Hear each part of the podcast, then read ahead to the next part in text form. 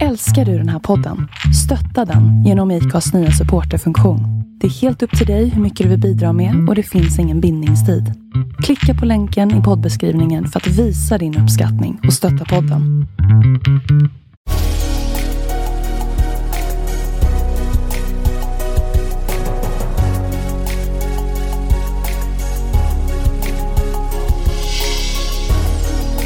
Välkommen till podden Vart är vi på väg? I denna podd intervjuar vi sociala entreprenörer och andra personer som är involverade i ekosystemet kring socialt entreprenörskap.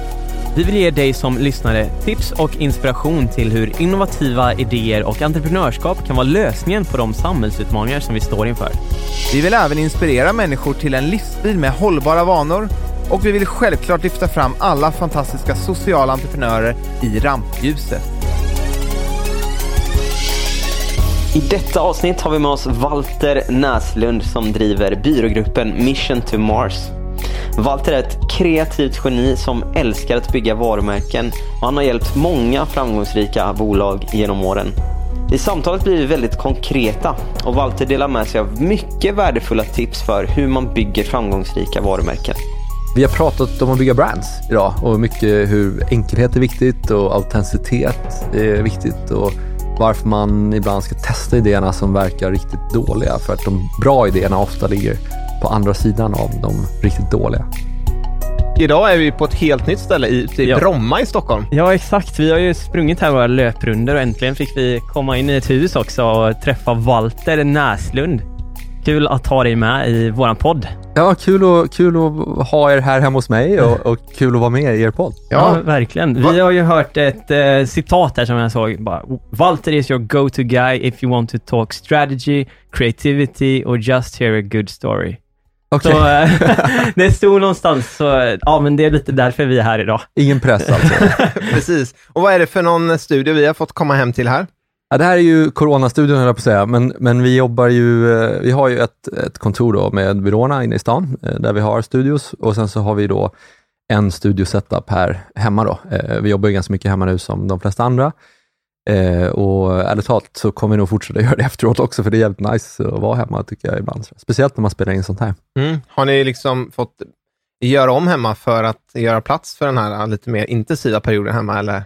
Nej, vi har nog inte gjort det så mycket. Jag tror när vi, när vi eh, köpte det här huset för fem år sedan och, och så såg vi att så här, men här kan vi ha ett rum som bara är liksom vårt kontor. Eh, och det blev, eh, så det planerades för från början. Faktiskt. Mm. Riktigt drömmigt att ha ett sånt här utrymme. Vi ser allt från Yoda till eh, Marshall-stärkare och eh, en tupp.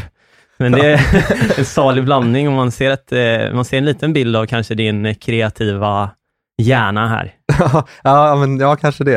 eh, nej, men det har varit, eh, det är otroligt viktigt tycker jag, att ha en, en inspirerande miljö att vara i. Och, det, och det här är ju, folk som kommer hem hit säger ofta, wow vilken mancave, så här, fast det är ju inte riktigt en mancave. Alltså, det är ju jag och Jullan båda som, som jobbar härifrån. Eh, men jag tror vi båda älskar ju eh, liksom, eh, att ha det så, att det känns fritt och lekfullt och Ja. kon, mycket konst. Och så. Ja, men grymt. Men eh, kort bara, vad använder du din kreativitet till, till vardags och vad gör du för någonting? Ja, alltså på jobbet så är det ju mycket att göra andras eh, konst, eller vad man ska säga. Det, är på något sätt, eh, det finns ju ett, ett citat, jag tror det är Jeff Goodby som har sagt det någon gång, att, att eh, eh advertising is art serving capitalism. Eh, och det, det ligger väl kanske någonting i, i det att vi, vi, jag är konsult på något sätt, jag gör ju andra saker, så jag tror också det är viktigt att göra sin egen konst också, som bara är för konstens skull. Liksom. Så det gör vi ju också, men på, till, på jobbet så är det ju kommunikation i olika sammanhang. Vi bygger varumärken och, och både från, från grunden upp, det, liksom vilken strategi och vilken position och allting sånt där, till designen av um, identitet och förpackningar och produkter och allting sånt där, vidare till, till eh, kommunikation och reklam och reklamfilmer man ser i tv och sånt. För att nämna några ni har jobbat med. Alltså det, ja, det som, ehm, jag, det som jag började med, då, Honesty, reklambyrån, vi har ju på senare tid har vi även designbyrå och sådär, men jag tror att det som vi har varit mest kända för tidigare, det har ju varit Halebop som vi gjorde i sex år, eh, Mm. här, när, när det blev det svartvita Halebop. Mm.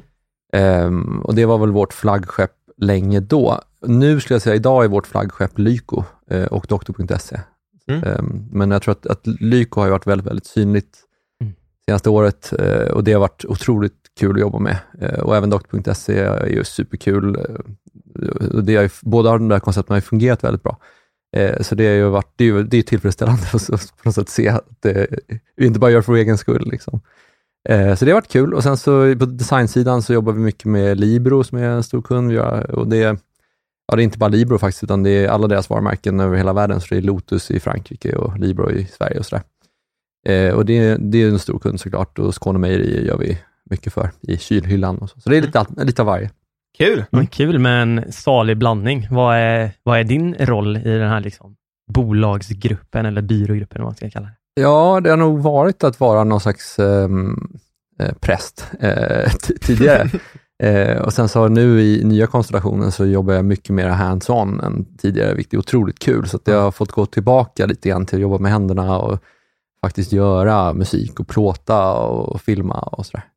Så, så det är lite av varje. Alltså, jag, jag älskar att, att ha händerna i alla syltburkarna, så det, det är skitkul. Hur ser en eh, vanlig, typisk dag ut för dig då? Ja, alltså jag går ju upp, vi har ju tre barn också, så att det är upp på morgonen, jag försöker alltid träna det första jag gör. Ehm, och sen ja, har jag massa fix med ungarna och Julan är väl hjälten där och jag försöker göra mitt bästa för, för, att, för att dra mitt strå till stacken. Ehm, och eh, sen så kommer dagen igång med, med jobb och då är det ju väldigt olika, som det är för många kanske, men, men det kan ju vara mycket möten vissa dagar.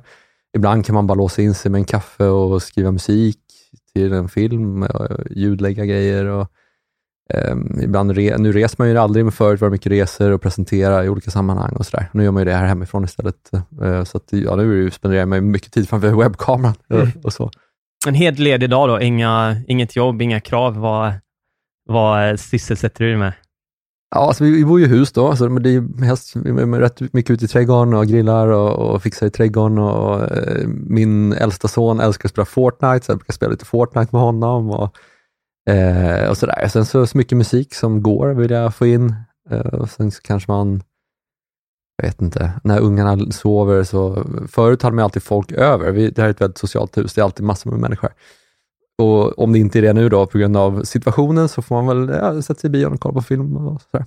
Vi är också intresserade av att höra mer om din bakgrund innan vi ska dyka in i det du gör idag ännu mer och eh, berätta lite, vart eh, kommer du ifrån? Alltså jag kommer ifrån, jag är ja, född här i Stockholm, eh, men jag är uppväxt bara några hundra meter från där vi är nu. Mm. Eh, och det trodde jag aldrig. Nej. Jag var helt säker på att jag skulle liksom hamna någon helt annanstans. Eh, och sen så hade jag, precis som ni, eh, haft det här som springrunda, så hade jag också det här som springrunda. Eh, för jag höll på mycket med idrott när jag var ung. Och eh, då fanns de här tre 60-talsvillorna här på rad, liksom, som jag alltid tyckte så att det där hade varit häftigt någon gång. Helt ouppnåeligt såklart. Liksom. Och sen då för fem år sedan så dök en av de här villorna upp på Hemnet och, och jag kände bara, det här kommer inte hända på 25 år, att det här kommer ut igen, så nu är det nog bara krossa spargrisen och, eh, och köpa det här. Så, att, så, att, så jag hamnade faktiskt, jag kom bara några hundra meter i livet. Eh, mamma är från Örebro och, pappa är, eh, är från Stockholm. Eh, mamma är gymnasielärare, eh, pappa läkare. Eh, och pappa är dessutom fem år yngre än, än mamma, så, att, det var ju liksom inte på kartan egentligen att köpa en villa i, i Bromma för dem. Liksom. Eh, och på något sätt så fick de för sig att nej, men vi, vi, ska, eh, vi, vi ska göra det och, och det här huset de hittade var ju liksom, det kostade, jag tror, jag kommer inte ihåg, jag tror det kostade 400 000 eh, och de hade en budget på 300 000. Då kan man tänka sig idag då vilken, Mm. hur mycket man har sprängt budgeten då Mm. när liksom, de köper. Så att vi hamnade här och de eh, hade väl inte så mycket pengar över kanske då. Eh, det är i alla fall så jag upplevde det, att, att liksom, vi hade en bil som läckte vatten från taket. Och, eh, första gången jag var utomlands så det var, eh, då var jag väl tio år liksom, sådär, och alla kompisarna reste till Alperna och sånt där, för det här är ju på något sätt ett fint område. Liksom. Mm. Eh, men det fattar man ju inte. När man är liten så fattar man inte riktigt att det finns hur världen ser ut utanför. Så jag, är inte så, jag känner ju bara så här, vi vi, okej, jag fattar, vi är flickan med svavelstickorna, liksom. här är det tufft. Eh, tills man förstod vilket område man bodde i. Liksom. Mm. Eh, men det där tror jag präglade, präglade mig väldigt mycket. Eh, och sen och att också vilja komma härifrån, för man, lite outsider var man kanske då när man växte upp på något sätt, upplevde jag i alla fall. Liksom, vad, vad var det som sysselsatte dig på den tiden, som gjorde att du kände dig som en outsider? Alltså jag vet inte, jag kan ju bara se tillbaka. Det är otroligt svårt att analysera sig själv. Liksom. Det, jag är väldigt tacksam att ni är här så ni kan hjälpa mig med min terapi. Men eh, jag tror att när jag tittar tillbaka så var det ju så att jag ville liksom inte gå på fritids. Jag ville gå hem eh, och så ville jag bygga linbanor hemma och liksom höll på med projekt. Och vi hade tidigt datorer hemma för det var på den, ja, det låter ju själv, självklart nu, men då var det ju verkligen inte självklart, utan mamma var datalärare, som det hette då, eh, också. Det var ett av hennes ämnen. Så vi hade alltid kompisdatorer och såna här ABC-80, gamla datorer, hemma och började liksom programmera. Min bror framförallt började programmera och jag var mer intresserad av att hitta på hur man kunde spela på de här datorerna och liksom göra eh, design och sånt där. Eh, så jag höll på mycket med det och gick hem och satt framför datorn och pillade med sånt. Eh, byggde låtsas brands. Så redan då var jag liksom igång med det. Samtidigt gick jag ju, och det här är ju alltså, nu pratar vi 80-tal, liksom. då var ju reklambranschen enormt cool. Det är i alla fall min bild av det. Att eh, Många av de coolaste reklamerna bodde ju här ute i, i Bromma också. Och det var mina kompisars pappor, framförallt var det väl, i viss mån mammor, mest pappor, som var de här äh, häftiga reklamerna med skitcoola lägenheter och hus och kläder. Och jag, jag var så fascinerad av det där. Men jag förstod samtidigt att jag kan aldrig bli det där, för mamma och pappa är ju liksom gymnasielärare och läkare. Jag är inte, det var, där, äh, det var därför jag också blev ingenjör sen. Jag förstod att jag kan liksom inte komma in på Bergs eller något sånt där. Började plugga till civilingenjör eh, på Linköpings, Linköpings universitet, eh, men jag bodde i Norrköping i fyra år. Mm. Ehm, innan det, jag var ute, bodde ett år i USA under gymnasiet också. Sådär. Var det utbytesår där? då? Ja, exakt. I, I Florida. Florida. Hur var det att liksom komma iväg så? Ja, det var speciellt. Det var, ehm, det var ju under den tiden när jag, alltså, jag, jag levde ju på något sätt som wakeboardåkare då, vilket är en jävligt märklig grej, men det, det som har präglat mitt liv väldigt mycket faktiskt. Mm. Ehm, men eh, vi kom igång väldigt, väldigt tidigt med att åka wakeboard när det precis var uppfunnet och började tävla i det. Och när jag då skulle göra mitt utbytesår så ville jag såklart vara någonstans där jag kunde åka wakeboard och kanske inte var som helst, utan kanske till och med på det stället där man ska vara i Florida. Det var ju där alla proffsen bodde. Liksom och så. så det där blev ju väldigt eh, fantastiskt för mig, liksom, att få komma i kontakt med dem och eh, lärde känna en kille som jobbade på wakeboardtidningen där och liksom fick åka med proffsen och rätt vad det var så var det off to the races med sponsorer. Och, eh, och sen så kom jag hem till Sverige eh, och blev upplockad av de märkena i Sverige då, som, som hade en, en agent som, som var eh, en annan entreprenör som heter Konrad Bergström, som, som idag har, han har gjort Sound och Mm. X-Shore och sådär. Eh, och han tog väl över mig då, liksom, när jag kom hit. Och wakeboard är ingen stor sport på något sätt, så det är inte- så att man åker, spelar i fotbollslandslaget eller Nej. någonting, men, men man fick i alla fall lite brädor och, och våtdräkter och, sånt där, så man liksom, och lite, lite pengar ibland, så man klarade sig. Eh, men, men det där har ju följt med eh, både USA-tiden, som för mig var liksom 90 wakeboard, och, och sen alla de här åren med, med Konrad och, och sådär, som jag brukar säga det till honom, att liksom, det var där jag lärde mig brands liksom, av Mhm. honom. Eh, för han är ju kanske bäst Ja, han har ju byggt ett par bra resor själv. Liksom. Ja, han är ju Yoda. Liksom. Ja. Men hur var det liksom att komma hem och ha haft den utvecklingen inom en sport som kanske inte är så känd här hemma?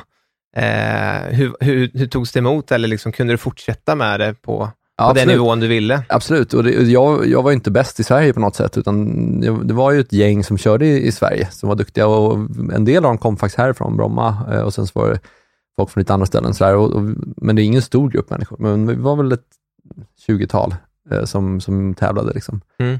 Eh, och det var ju, eh, det är ju verkligen, eh, för att kunna tävla i wakeboard i Sverige så krävs det att du är väldigt engagerad i det, för Mm. det ska fram båtar och det ska liksom, du, du kan bara köra en viss del av året. Och, Mm. Eh, Det är ju inte optimalt liksom, att bo här, men, men det tror jag, det, många av dem som gjorde det då, de ser man ju nu också är entreprenörer på olika sätt. Jag började jobba i tv-branschen när jag kom till Stockholm, Ehm, av en slump, för jag gjorde mitt exjobb på Jarowski. Eh, och då, ja, men redan där, men ni, ni, ni ser ju vad jag, så här, jag, jag började jobba med tv, rätt snabbt insåg jag att eh, jag, ska nog, jag, jag var någon slags art director där då, hjälpte till med, med att göra grafiska saker. Och sen så um, sa de plötsligt en dag att nej, men det finns en, en tjänst här. Det finns en kille från, eh, som har gått på Handels, som har varit vår analytiker. Och du, är ju, du är ingenjör, du kanske också kan siffror och kan vara vår analytiker. Liksom. Jag tänkte, så här, ja fan, det vet jag inte, men jag, jag kollar. Liksom. Så att då um, fick jag det och så så skulle han lära upp mig, visa att man använder Excel så här och stoppar in siffrorna här. Och jag insåg att du gör ju massor manuellt här, som en dator kan göra. Um, så jag gick rakt upp till chefen och sa det, så här, jag, kan, jag kan ju programmera det här istället. Och då sa de, nej, nej, vi håller inte på med mjukvaruutveckling, det där får liksom, Ehm, det där du får göra som han gjorde. Eh, och det där revolterade jag emot direkt då såklart, eftersom jag har det där lite revolterandet i mig. Eh, och eh, eh, sa då att, nej men okej, jag, jag gör som ni säger, men sen så började jag bygga små skript. Så jag byggde liksom ett VB-skript i Excel som triggades av ett Apple-skript som det hette, hette då, det finns ju inte nu, men Um, som satte igång allting och så sen skrev ut någonting via Acrobat. Och det såg ut som en sån här maskin, jag kommer inte ihåg vad maskinen heter, men en sån här som knäcker ägget som åker ner i stekpannan. man kunde typ se de här datorerna gå igång där på morgonen. Liksom och spottade ur den där rapporten. Men det gjorde att till slut så hade jag inget att göra för den där... Den där du hade ersatt dig själv med datorn? Ja, den där maskinen gjorde det där liksom. Mm. Och, och, då gick jag upp till min chef igen och sa så här, men nu, nu, eh, nu drar jag. Liksom. Eh, jag kan göra jobbet på, som konsult åt er. Eh, och då sa han, okej, okay, det är fine. Eh, och då så gjorde jag det. Eh, fick ett stort kontor på Kungsgatan i, som jag fick som en del av betalningen, för de hade precis mergat två andra bolag. Enormt stort, två våningar, 400 kvadrat. Jag var ensam. Ehm, och började skriva det där programmet på riktigt då. Så byggde ett riktigt system istället som var byggt på den, med den tiden, det var POP på den tiden. Och, och man byggde ett AI-analysverktyg med ett, ja, ett R som är ett paket i Unix. Um, och Det där funkar skitbra, men det var ju total overkill. Liksom. Det var ingen som ville ha något AI-baserat analyssystem, men, men, det, men eh, det funkade bra och jag hade 100% marknadsandel. Alla, alla tv-bolagen köpte det och jag tjänade inga pengar. Det är så man lär sig vara en dålig affärsidé. ja, just det, precis. Ehm, men, eh, men, men det var så jag då hamnade i att eh, men jag måste nog göra någonting annat. Och då här, nu är jag ändå ganska gammal vid det här laget. Jag var väl typ 20, 27 kanske, eller något sånt där. Och då kände jag så här, nej, jag ska fan, jag ska gå på Bergs. Jag ska testa det. Jag hade haft en flickvän som hade läst till läkare och sen hade hon fått för sig att gå på Bergs och hoppa av läkarlinjen. Och Sen hade hon försvunnit med någon art director i solnedgången där och jag var lite knäckt. Och jag kände så här, fan, hon kom in på Bergs och hon hade dessutom försvunnit i solnedgången med den där art directorn. Jag ska också gå på Bergs, så jag sökte in till Bergs då, satt upp en hel natt och skickade in det där dagen efter. Eh, förstod inte alls att det där skulle man lägga flera månader på det här arbetsprovet. Det hade inte jag förstått, utan det var bara så här, jag ska minsann visa dem, hällde upp ett glas vin och körde. Och sen så kom jag in på Bergs mot alla odds. Liksom. Eh, och och sen, sen så hamnade jag liksom i reklam. Ja. Eh, och, och, väldigt snabbt så förstod jag där också att så här, men jag kan ju inte jobba på någon byrå för att det, där, det, det är massa regler och folk som vet hur man ska göra.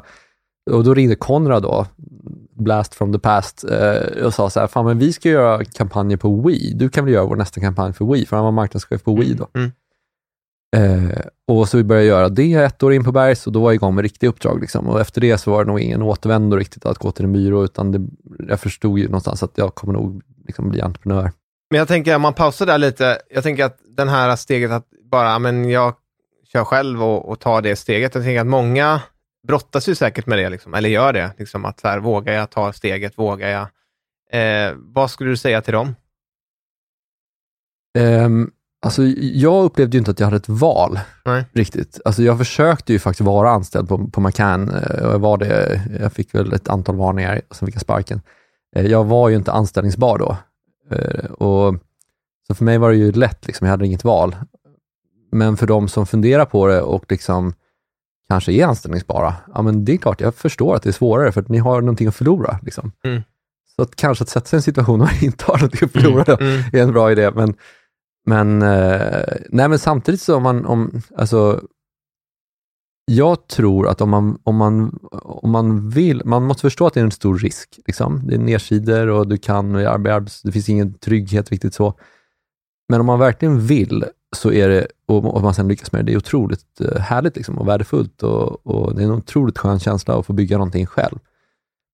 Så att det är svårt att säga någonting, hur jag över, kom över den pucken att, att, att um, vinna över mina rädslor, för jag hade inte riktigt den situationen. För mig var det bara, men jag måste göra det här för att det är ingen annan som anställer mig. Mm.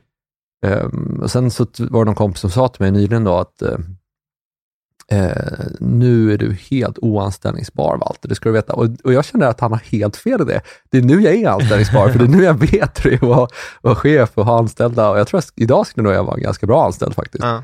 Eh, men hopplös då. Liksom. Men vad var det som gjorde att du fattade det här med brand och liksom lyckades med det? Då? Fick- Du fick ju ändå uppdrag för Wii, du fick liksom de här olika eh, förtroendet. Liksom. Vad var det som du förstod som gjorde att de valde dig?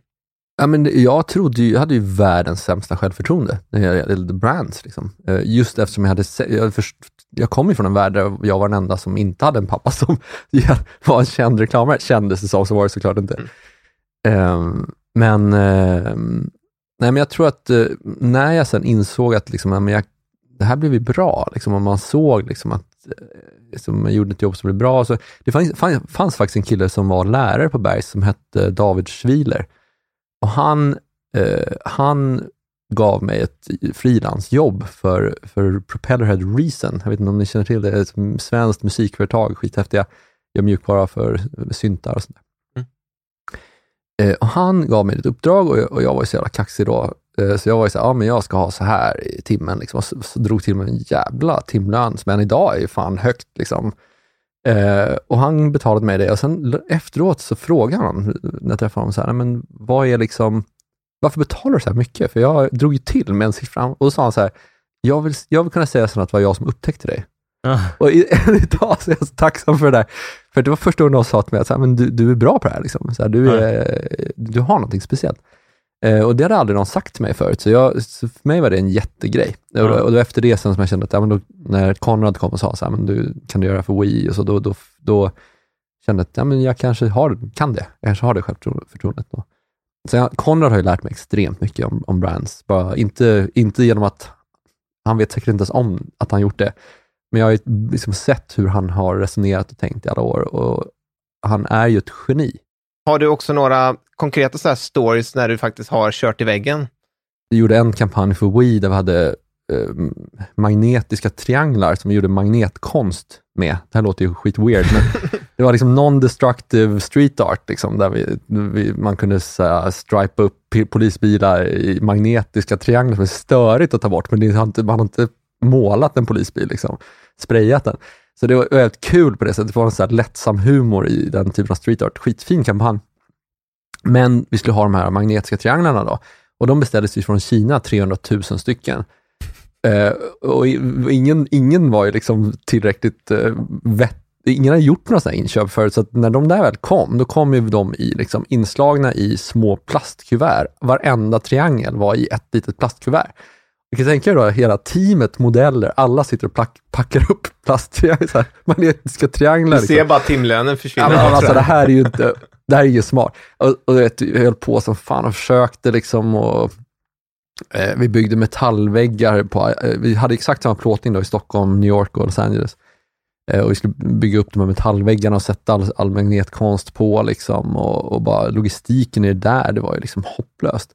Sen kan man ju också se då att de som var, de, han som var projektledare från, från andra hållet som var eh, från Wees håll, det var också en sån här ung kille som Conrad hade tagit in och det, det är ju det är också en entreprenör idag. Det är, det är ju eh, Carl Waldekrantz, alltså numera Rivera då, som startade Ticktail som sen blev uppköpt av eh, Shopify. Men Han var, han var projektledare på andra sidan, precis lika snurrig som, som, som jag då. Eh, men men att, att liksom få gå på de där nitarna och känna så här, fan, alltså har man väl suttit och packat upp 300 000 plasttrianglar, då gör man inte om det liksom. Så det där tror jag har varit viktigt. Och det där, menar, hur många sådana där historier finns det? Men hur många som helst. Mm. Eh, och på den tiden så tackade man inte nej till någonting heller, man tackade ja till allt. Och, du vet, så här, kan du göra presidentvalet i Filippinerna? Fick jag som fråga. Absolut. Absolut!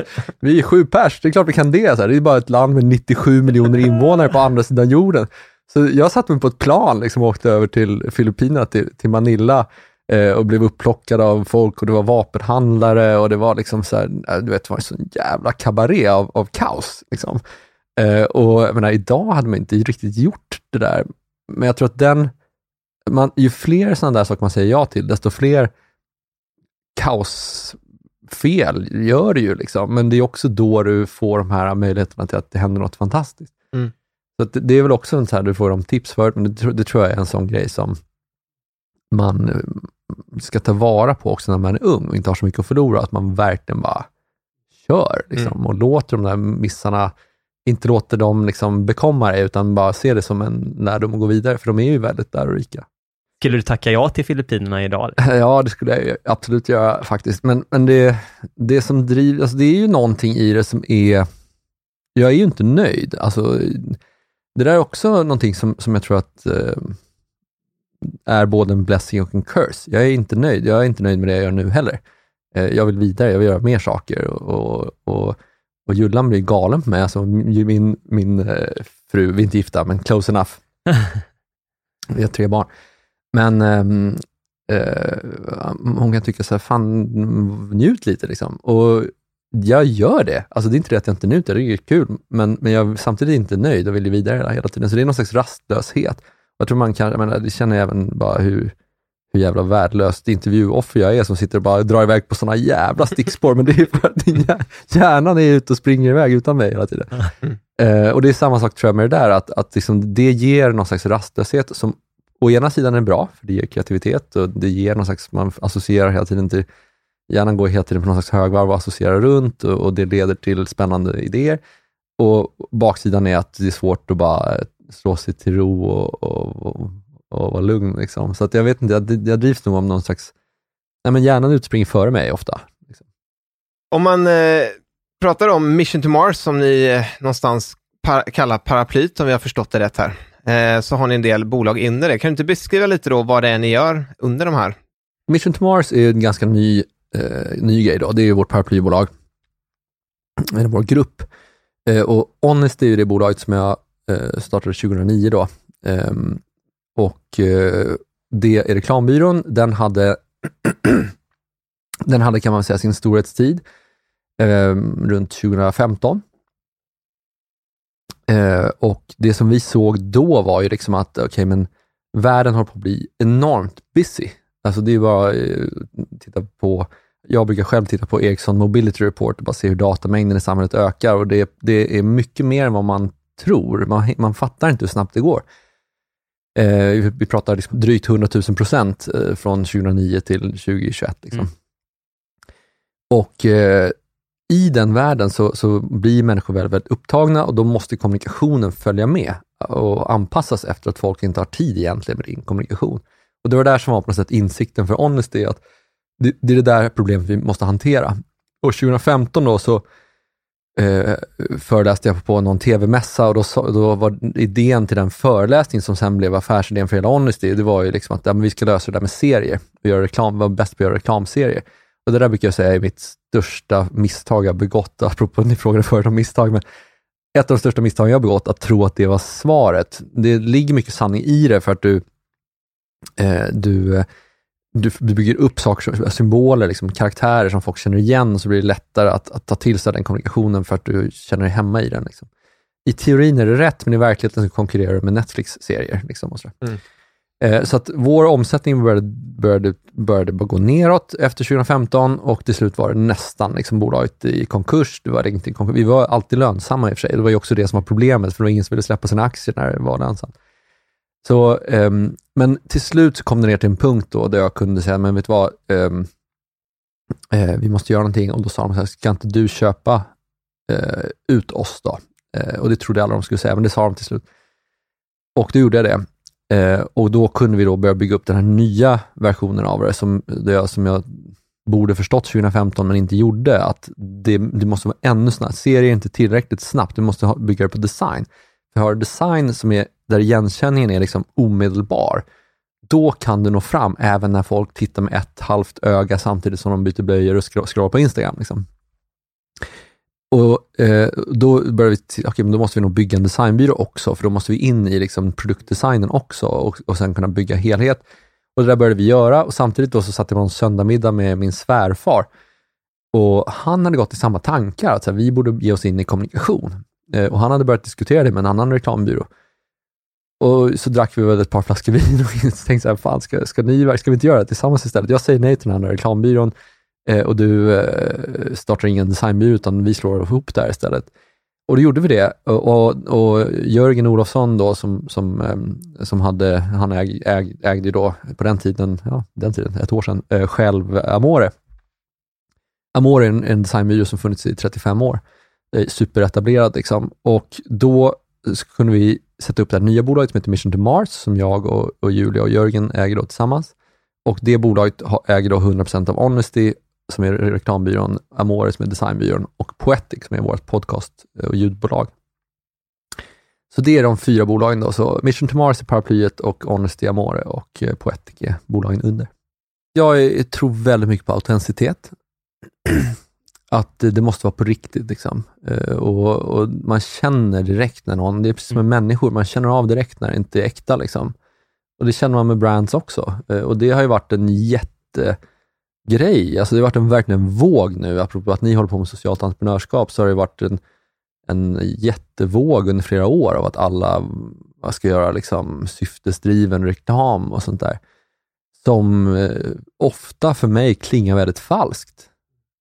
Alltså man kan ju ha en syftesdriven produkt liksom, och, och sen kan man marknadsföra den, men när man bygger liksom reklam som ska på något sätt eh, göra världen bättre, det, det, är liksom inte riktigt rätt ände att börja i. Eh, och det där har jag ju varit väldigt skeptisk till liksom, från början. Så jag tycker den här autenticiteten, att, det, att, det verkligen, att du bottnar, det tycker jag även när man tittar på sin egen livsfilosofi, att man ska liksom bottna i någon slags first principles. Vad är det för någonting egentligen som är grunden till att jag tycker som jag gör, som inte är att jag råkade växa upp i ett visst område eller ha vissa kompisar, utan jag faktiskt, det är faktiskt det är som Sokrates höll på liksom, med sin dialektik, att vi ska ner till liksom, grundpelarna här. Liksom. Och Det är precis så jag tycker man ska tänka med varumärken också, att ner till grundpelarna. Vad är det för bolag? Varför finns det? Vad är det vi är på riktigt och sen bygga det upp därifrån och inte bara få en skön idé liksom, som, som sen visar sig inte riktigt eh, bottna. Kan du ge exempel på sån typ av marknadsföring som du då kan tycka är lite bottenlös kanske då? Eh, kolla på Black Friday, vilka varumärken som är ute och gör en Black Friday-grej. Liksom. Eh, varför gör de det? Alltså, om de verkligen tyckte att Black Friday är så här, vi ska inte hoppa så mycket och konsumera så mycket, men då ska de väl bara hålla tyst. Liksom. Då ska de inte säga någonting. Hela anledningen till att de är ute och säger någonting på Black Friday, det är ju att de vill synas och sälja mer. Alltså, det där kan jag direkt känna så här, det är väldigt, väldigt få Alltså, jag kan säga Greenpeace kanske, att de kan vara ute liksom, och så här, bolag som, eller eh, organisationer som verkligen står för det. Men bolag som, som håller på med konsumtion och ute och säger liksom att så här, nej, men, eh, vi höjer priserna på Black Friday. Ah, nej, det, det klingar, för mig klingar det illa. Mm. Man använder det som ett sätt att sälja mer genom att vara vara den oskyldiga på något sätt. Låtsas som att ja. man vill sälja mindre. Men jag läste om det var någon som körde, de hade någon kampanj, jag tror det var i USA, jag läste någonstans, typ Green Friday, att det var så här, det var fortfarande Black Friday, fast det var ju då, det var ju mer med så här hållbara varumärken då, så då valde de att kalla det för typ Green Friday, att så här, välj ett bra varumärke nu på din rea. Men det blir ju fortfarande konsumtionen. Ja, nej men det, jag, tycker, jag tycker igen, liksom mm. så här, studera Sokrates. Han gick runt och var skitjobbig liksom och bara sa till alla så här, men varför tycker du så? Mm. Jo, för att det här. Ah, varför då, då? Och varför då, då? Och varför då, då? Och gör man så med ett varumärke, då, det, det är väldigt snabbt när du tittar på någon som har haft en sån Black Friday-kampanj som det hamnar i att så här, det börjar bli svårt att svara. Liksom. Mm. Är det en nyckel för er, tror du? Att just vara den där varför-parten till ett företag när ni jobbar där? Ja, men jag tror att det, alltså jag ska inte säga att vi är bättre eller sämre än någon annan, liksom, men, men vi har väl vi har väl en sån metodik där vi försöker verkligen gå ner till liksom grundpelaren. Vad är det för någonting vi gör egentligen? Och sen, jag tror generellt att alla brands mår bra att vara så enkla som möjligt. Och Det här är en förrädisk grej att säga. För att det står i ja, men säkert 95 procent av alla varumärkesplattformar jag har läst, så står det enkel. Ordet enkel är med. Alla vill vara enkla, alla fattar att man ska vara enkel. Men enkel brukar, det finns två sorters enkelhet. Det finns enkelhet som är liksom abstraherande enkelhet, att du, du börjar med att säga så här, ja, men vi är ett, eh, säga, ett bilföretag. Ja, men vi är inte bara ett bilföretag, vi är också logistik och vi är liksom de som gör, för världen samman. Och, och vårt, alltså, till slut hamnar de i så jätteparaply som är så här, men, eh, så här, Volvo för en bättre värld. Ja, men, så här, vadå? Så här, betyder ingenting. Det innefattar allt. Alltså du, du, du, du, paraplyt täcker in allt, men det betyder ingenting. Och då har du förenklat genom att abstrahera. Du kan också förenkla genom att skära bort. Så att du säger så här, men vi är visserligen en bil, men vi är bara en viss typ av bil. Vi är bara till för den här typen av transporter och vi, är, vi har bara säkerhet. Liksom. Eh, det är vår grej. Visserligen har vi jävligt snabba och häftiga bilar med bra väghåll, men vi säger bara säkerhet. Då har du använt skalpellen istället och skurit bort tills du hamnar på en grej. Och det är starkt. Mm. Så att det, den, om du väljer mellan dem, så här, abstraherande enkelhet, det blir alltid dåligt. Mm. Det blir alltid bara oklart och, och, och när reducerande enkelhet, det blir bra. Liksom. Det blir enkelt och tydligt. Och har den synen, men då, då, då blir du också väldigt hård mot de varumärken du jobbar med. Så här, men nej, det där får inte vara med, det där får inte vara med, det är bara det här som får vara med. Liksom. Eh, och, och, I kombination då med att, att börja i någon slags, vad är det faktiskt ni är? Liksom? Det, det, det är det som jag tror blir starkt. Att, att liksom ha eh, en reducerande enkelhet i grunden och sen så försöker du verkligen hitta så här, vad är det som är på riktigt och autentiskt. Jag och Jon brukar ju vanligtvis här träffa entreprenörer som sysslar med det som vi kallar för socialt entreprenörskap eller impact. Och kanske liksom med, i fler fall än andra att de här entreprenörerna har ännu mer begränsat med resurser i början. Liksom. Eh, hur, hur ska man tänka det i början? Man brukar liksom prata om gre- begrepp som bootstrapping och sådär. Men om vi blir lite mer konkreta här, har du några tips? Men jag tycker ju att, att verkligen, för det, och det här jag säger om, om reducerande enkelhet, det låter enkelt när man säger det, men det är otroligt svårt att göra det på sig själv. Alltså det är lite grann som att skära av en arm på sig själv. Liksom. Alltså det, man behöver inte gå längre än till sitt CV för att se hur svårt det är att stryka saker från Mm. ditt CV. Liksom. Du har ju tjänat i, du har gjort den där hundåren på så här, ekonomiutbildningen i Lund, liksom. men då vill de ha med det. Men det är egentligen helt irrelevant om du söker ett annat jobb kanske som handlar om om, någon, om något helt, programmering. Liksom. Och det är skitsvårt att, att plocka bort och det, där, det är därför man behöver liksom hjälp av någon. Och det, då menar jag inte att sälja in mina egna konsulttjänster, utan någon annan som ut, kom, bara kommer utifrån, som kan hjälpa dig att liksom, eh, försöka hitta, så här, vad är det intressanta? Att verkligen försöka, så här, men skär bort allt utom en grej. Liksom. Att försöka hitta den där the one thing, liksom, Ja. som, som eh, man, man kan få folk att förstå och sen bredda därifrån. Det är väl mitt bästa tips. Doktor.se jobbar ni ju med och eh, liksom just namnet som du har varit inne lite på. Många kanske till och med fastnar. Man kanske har en superbra idé, liksom, men kan inte komma igång för att man har inte den här kreativa liksom, förmågan kanske. Hur ska man tänka för att komma på ett namn helt enkelt? Ja, det är en enormt bra fråga.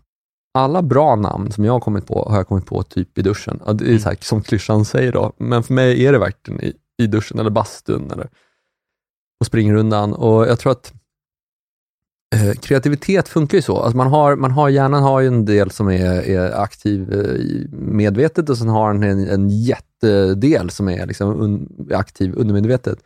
Och den tror jag man ska bara mata. Feed the well, som, Mm. som Tom Petty sa.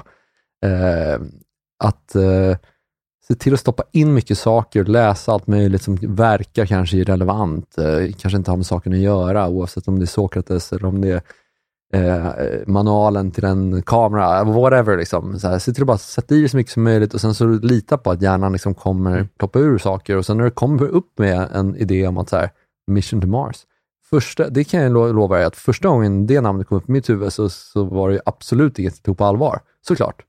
Och så är det med de bästa, Ja. bästa namnen. Honesty kan ju inte en reklambyrå heta, det fattar ju alla. Liksom. det är ju reklambyrå för fan. Alltså, så, Ni ljuger bara. ja, men alltså, det är klart det inte kan heta det. Och, och det är också så ofta med de, de bra namnen, att man, eh, man eh, ser det och så tycker man så här, oh, det där kan det inte heta. Och folk störde sig i början på att reklambyrån hette Honesty och Uh, Mission to Mars var samma sak. Det var så här, men hur tänkte ni där liksom? Nej, men jag, jag vet inte, jag kan bara säga att jag, jag känner att så här, det väckte känslor hos mig. Folk verkar komma ihåg det. Uh, och just, ja, det säger rätt sak på något sätt. Här, ja, men, stora mål, modiga människor. Liksom. Jag, eh, och så jag tror att man, man får, man får liksom stoppa i sig så mycket som möjligt och sen bara försöka lita på att hjärnan hittar på saker. Och sen när den väl kommer med någonting, att, att lyssna då och inte bara, men det räcker inte, inte, inte censurera. Alltså Mm. låt namnen komma ner på papper, så kan du välja sen, men censurera inte i bastun. Liksom. Men om man är ett väldigt litet bolag då och vill satsa ändå lite pengar på att ta in hjälp, eh, kan man vända sig till en byrå, liksom, även om man bara har en liten konsultationstjänst typ, som man vill ha hjälp med, liksom, måste man typ krita på, nu är vi eran fullservicebyrå? Typ? Alltså arvodena har inte ökat eh, sedan Palmes tid, men typ så är det väl. Eh, så att byråerna är ganska hårt ansatta generellt sett och, och det blir liksom eh, svårt att betala ut höga löner och då därmed svårt att anställa de bästa människorna och sådär. Och det gör ju att, att eh, de, de som är det finns några stycken byråer som kan jobba med de stora kontona liksom, för att de är väldigt, väldigt duktiga. Och eh, de tar rätt bra betalt. Eh, Det tar ofta ganska lång tid liksom, att sätta sig in i, i saker och ta fram saker och när man väl producerar, att göra det bra och sådär. Det finns mindre byråer eh, som har små omkostnader, billiga lokaler, kanske sitter i kanske andra delar av landet än, än Stockholm, ehm, som kanske kan utföra jobb lite billigare. Eh, och det är i alla fall min erfarenhet är liksom att för små kunder är otroligt svårt att få lönsamhet i. Liksom. Eh, för att det är en overhead, en timme i ett möte med en kund som, som kanske eh, köper reklam för en halv miljon per år, eh, tar en timme. Och en timme med en person som köper för 10 miljoner per år tar också en timme. Alltså, Mm. så här, så det är klart att overheaden procentuellt sett blir ju så mycket större. Liksom.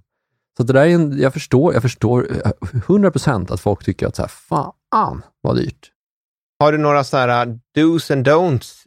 Ska vi ut på sociala medier här, vi ska ut på Instagram och göra lite reklam, eller vi ska klippa ihop någon liten film här. Från vår sida sett, så att säga, eller från bolagets sida sett, så, så tror man ju att man är jätteviktig. För att du umgås med ditt bolag 24-7.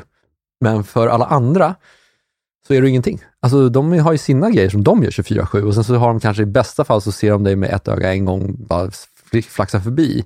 Om du, du försöker säga många saker så, så kommer inte ingen uppfatta det överhuvudtaget. Men om man liksom tionde gången ser någon så här, det är de som har den där flygande grisen på t-shirten hela tiden. Mm. Du, till slut kommer du ihåg flygande gris. Du måste börja i, i att folk bara vet vem du är. Det, det, där, det är därifrån uttrycket all reklam är bra reklam kommer. Mm. Eh, för att i början så är det lite så. Ett annat misstag man gör det är att man tror man ska förklara vad man gör. Det driver i väldigt stor utsträckning marknadsledaren. För att folk tror att det är marknadsledaren som pratar. Mm. Det, är ett, det är ett jättevanligt misstag och jag har sett folk, för, för, alltså det går upp, alltså, vi kan prata om så här 50-60% av budgetar som du lägger, massa pengar tycker du, och folk tror att det är din värsta konkurrent, Mm. marknadsledaren, som, Mm. som har sagt det där. Det. Det, det är ett dyrt och vanligt misstag. Så när du, när du är ny, ny på en marknad så är det så här bara awareness, ident- identitet, tills du kommer upp till en nivå där du är lika stor som marknadsledaren. För innan det så är det liksom bara dem du, du göder. Jättelätt att göra, jättevanligt misstag och väldigt, väldigt dyrt. Socialt entreprenörskap, eh, som vi pratar om här. Eh, hur, hur skulle du välja att beskriva det? Socialt entreprenörskap är allting, jag skulle säga så här, allt entreprenörskap som inte gör världen sämre. Jag är inte ett jättestort fan av spelbolag till exempel, eh, gamblingbolag. Eh, jag tycker inte riktigt de gör världen bättre och som GW Persson sa i sin intervju nyligen, att, att det, det, det, det, de skapar massor problem som hamnar på skattsedeln till slut. Eh, det vill säga vi andra betalar Mm. för det. Ja, men då har man inte gjort samhället bättre. Eh, så då räknar inte dem som socialt entreprenörskap eftersom de har gjort världen lite sämre. Sen så tycker jag mina krav på att det ska vara, alltså de, alla som är modiga nog och liksom tar risken och sätter sig lite utanför skyddsnäten och startar någonting som kan anställa någon person, en eller två eller vad som helst. De har bidragit till samhället och då är det socialt entreprenörskap. Så att för mig är det nästan allt entreprenörskap, förutom Mm. det som är världens sämre. Vi ska gå lite för landning, men först vill jag bara ställa våran 10 000 kronors fråga. Hur du tror att världen kommer se ut om tio år? Man måste förstå vad som inte kommer förändras. För det kommer vara 95 procent. Det kommer vara precis som förut, minst, säkert mer. Eh, vi människor är, är samma liksom, och vi har samma grundläggande... Studerar man lite historia så inser man ju det att så här, de hade ju liknande problem på romartiden, liksom, med väldigt mycket, eh, inte minst populism och sånt där. Så att jag tror att eh, eh, man får börja där, så här, vad är det som kommer vara likadant? Och sen så kommer vi se då vad det är som, som de sakerna som kommer förändras. Och där tror jag att teknik fortfarande är liksom i sin linda. Det är väldigt mycket som vi inte förstod för tio år sedan skulle hända. Det var på alla sociala medier och allting sånt där. Som sen vände upp och ner på precis allt. höll jag på att säga. Det gör ju inte vi människor är likadana, men, men mycket riktigt, alltså det är ett ganska bra exempel. Tittar man på sociala medier, hur mycket det har utvecklats, men att det har bara förstärkt det som vi redan är. Liksom. De problemen vi redan hade har vi nu, fast de är förstärkta av det här. Liksom. Mycket av det vi gjorde bra förut har vi också förstärkt. Liksom. Så, att, så att det, Eh, så att det, det som är svårt att säga om det är så här, hur kommer tekniken, hur långt kommer vi ha kommit med till exempel eh, kvantdatorer? Det kan ju göra en enorm skillnad, för då har vi plötsligt, vi kan räkna ut liksom alla lösningar på ett problem momentant. Alltså vad händer då? Vad händer om vi lyckas få till liksom kvantkommunikation? Alltså att vi har eh, att vi kan kommunicera med, med eh, vad heter det, entangled fotoner som, som kan kommunicera oändligt snabbt över hela universum samtidigt. Vad händer då? Alltså det vet vi ju inte riktigt, för vi vet inte hur långt vi har kommit med det. Men vi kommer ha en helt annan typ av säkerhetsproblem när, när du inte kan kryptera saker på samma sätt längre. Eh, vi kommer ha en helt annan, typ, en helt annan syn på, på media, tror jag, när vi kommer ha väldigt, väldigt, väldigt bra um, deepfakes, när vi kan få mig eller er eller vem som helst att säga vad som helst. Uh, då tror ju folk att det kommer bli jätteläskigt för att, för att uh, då kan folk få mig att säga vad som helst, men, men effekten kommer då vara att ingen kommer lita på någonting de ser. Och vem är det då som är auktoriteten? Och det svaret har inte jag, men det tror jag, det är nog en sak som jag själv funderar över när jag går och lägger mig. Så här, vem ska vi lita på om tio år? Entreprenörernas jobb i samhället är att vara samhällets optimister. Mm. Det är vi som måste tro på att det går att göra världen bättre. För så fort vi slutar tro på det, ja, då har vi inga entreprenörer heller. Vem skulle satsa på någonting som de inte tror kommer funka? Liksom? Om du skulle ta med dig en sak som du vill skicka med lyssnarna här, som du har lärt dig på din, din resa så här långt? Att kanske försöka göra det som är mest smärtsamt och svårt, bara för att utforska och se vad som händer. Alltså det, det är, man, man, går ju på intuition, folk, jag tycker man kanske håsar intuition lite för mycket, att så här, gå på intuition och göra det som känns rätt. Ja, men ofta är det de stora sakerna man kommer på, är det som känns fel instinktivt. Så det, det kanske jag skulle vilja liksom uppmuntra till, att, att försöka gå på det som känns fel, bara för att utforska det, bara för sakens skull. Och ofta så ligger de bästa idéerna på andra sidan av en dålig idé. Ett eh, impactbolag eller någon person som du tror lite extra på framöver? Nu är ju Doktor.se en kund till mig, så det låter ju super, super biased, liksom. men, men det är en av de kunderna som jag har, eh, genom åren gladast åt att få jobba med, för att vi måste lösa problemet med sjukvård, att kunna ta hand om fler människor på ett mer effektivt sätt. Och Då tycker jag att de bolagen som gör det, och för all del, liksom så här, vi behöver inte ta Doktor.se, vi kan ta Kry eller någon annan. De får väldigt mycket skit ibland, liksom, och tycker jag ganska oförtjänt, för de, de försöker ändå verkligen göra någonting bra i att effektivisera sjukvården, som vi alla behöver, och som vi alla vet att vi inte kommer klara av om vi inte innoverar i den branschen. Det är precis samma sak med skola. Eh, skola tror jag är nästa stora grej som vi kommer se Kry och Doktor.se liknande bolag inom. Liksom. Så att för mig så är ja, men rent bara personligen hur jag liksom växte upp och vad jag sett och vad jag tycker är viktigt själv, så skulle jag säga att ja, men jag tycker de här, de som försöker utveckla och effektivisera sjukvården just nu är nog mina favoritbolag. Eh, vem skulle du vilja se bli intervjuad i vår podd? Ja, alltså ni skulle kunna ta Martin Lindman då, som är VD på Doktor.se till exempel. Eh, men om jag inte bara ska ta, alltså det, eller för all del någon från de andra bolagen eh, skulle ni kunna ta också. Eh, ni har väl säkert redan haft Konrad Bergström kan jag tänka mig, annars är han fantastisk. Eller då om ni vill vara, för Konrad har varit med på väldigt mycket saker och det finns en lite mer okänd person som är VD för eh, hans elbåtsbolag Xshore, mm. som heter Jenny Keisu, som är fantastisk. Inte jättekänd, men fantastisk, som ni borde träffa. Eh, och hon hade tidigare, var tidigare VD på en, en fond som bara investerade i impactbolag, som kan enormt mycket om just impactbolag. Så att för er så kanske, om jag ska rekommendera en person, så kanske Jenny är en uh, riktig fullträff för er. Kul! Bra tips. tar vi med oss det och eh, tackar dig för det här samtalet och att vi fick komma hem till ditt, eh, din studio. Ja, men kul att ni kom hit. Tack så mycket för att du har lyssnat på dagens avsnitt. Glöm inte bort att följa oss i sociala medier. Vi finns på Facebook, Instagram och LinkedIn och även vår hemsida vartarvivag.org. Och om du har möjlighet får du jättegärna gå in och ratea våran podd på iTunes. Yes, och för dig som vill ta del av podden ytterligare så tycker jag att du ska gå in och signa upp dig för vårt nyhetsbrev där du varje vecka får en liten kort resumé av avsnittet men också de bästa tipsen och de bästa insikterna från gästen som vi har haft med oss. Eh, så om du har varit ute på språng och inte haft möjlighet att anteckna något så gör det ingenting utan du får det på ett mail veckovis. En riktigt bra deal helt enkelt. Så se till att signa upp dig så fort som möjligt så ses vi nästa vecka igen. Det gör vi.